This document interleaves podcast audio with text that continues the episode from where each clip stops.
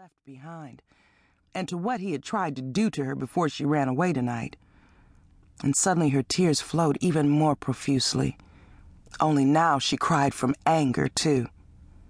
Forgetting about the storm, the girl harshly wiped her wet eyes and her runny nose, and as she rubbed her damp hands on her pant legs, she vowed aloud, I don't care what I have to go through. I will never go back there again. Never.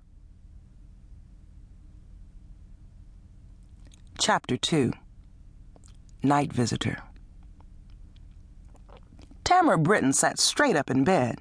She tilted her head sideways and listened. Suddenly, fully alert, she threw her legs over the side of the bed and slid her feet into her fuzzy slippers.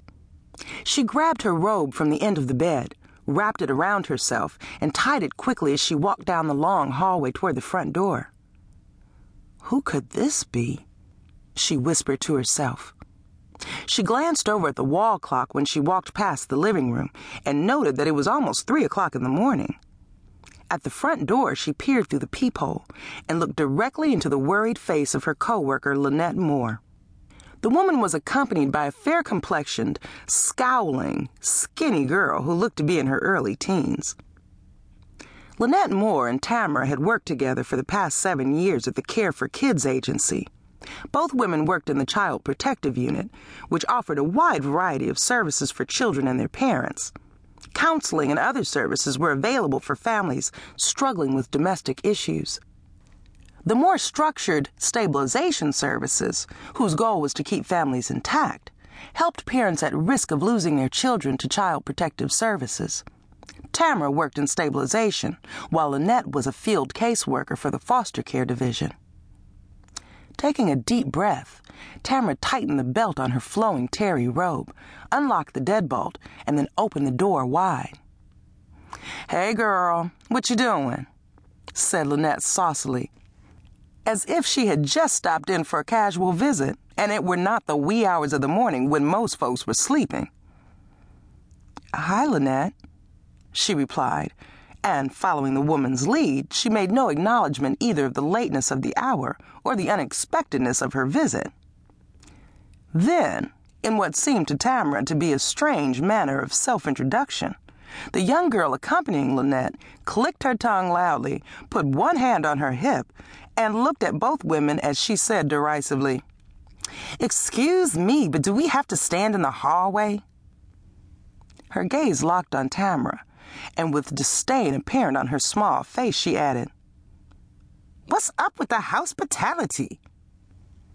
With a slight raising of her eyebrows, Tamara wordlessly slid to the side of the doorway while gesturing with one hand for them to come inside.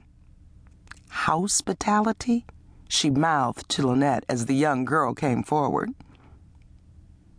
Go ahead, Miss Thang, said Lynette to the girl, who then rolled her eyes at both of them, turned her head dramatically, and sauntered into the house. Once inside, she ignored them and immediately began to check out Tamara's house thoroughly. Turning, Lynette stared at Tamara meaningfully, shook her head, and then breathed out heavily through flared nostrils. Stepping close to Tamara, she said in a low voice, She's my new case. Just got dropped off tonight. Runaway. She had already figured out that the young girl was a new case of Lynette's, since she knew that field agents sometimes had children placed temporarily with them until a more permanent home with a foster family could be located.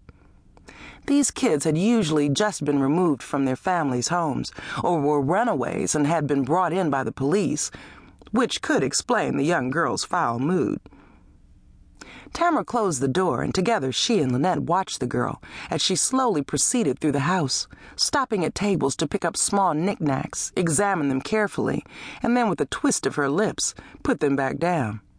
Finally, when she seemed to have finished scrutinizing Tamara's home, she walked over to the couch and, with a loud plop, sat down hard. It was only then that she noticed the two women looking at her. What y'all looking at?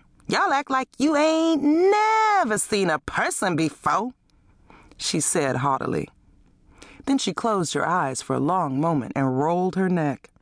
Clearly angry, she propped her head up on one hand.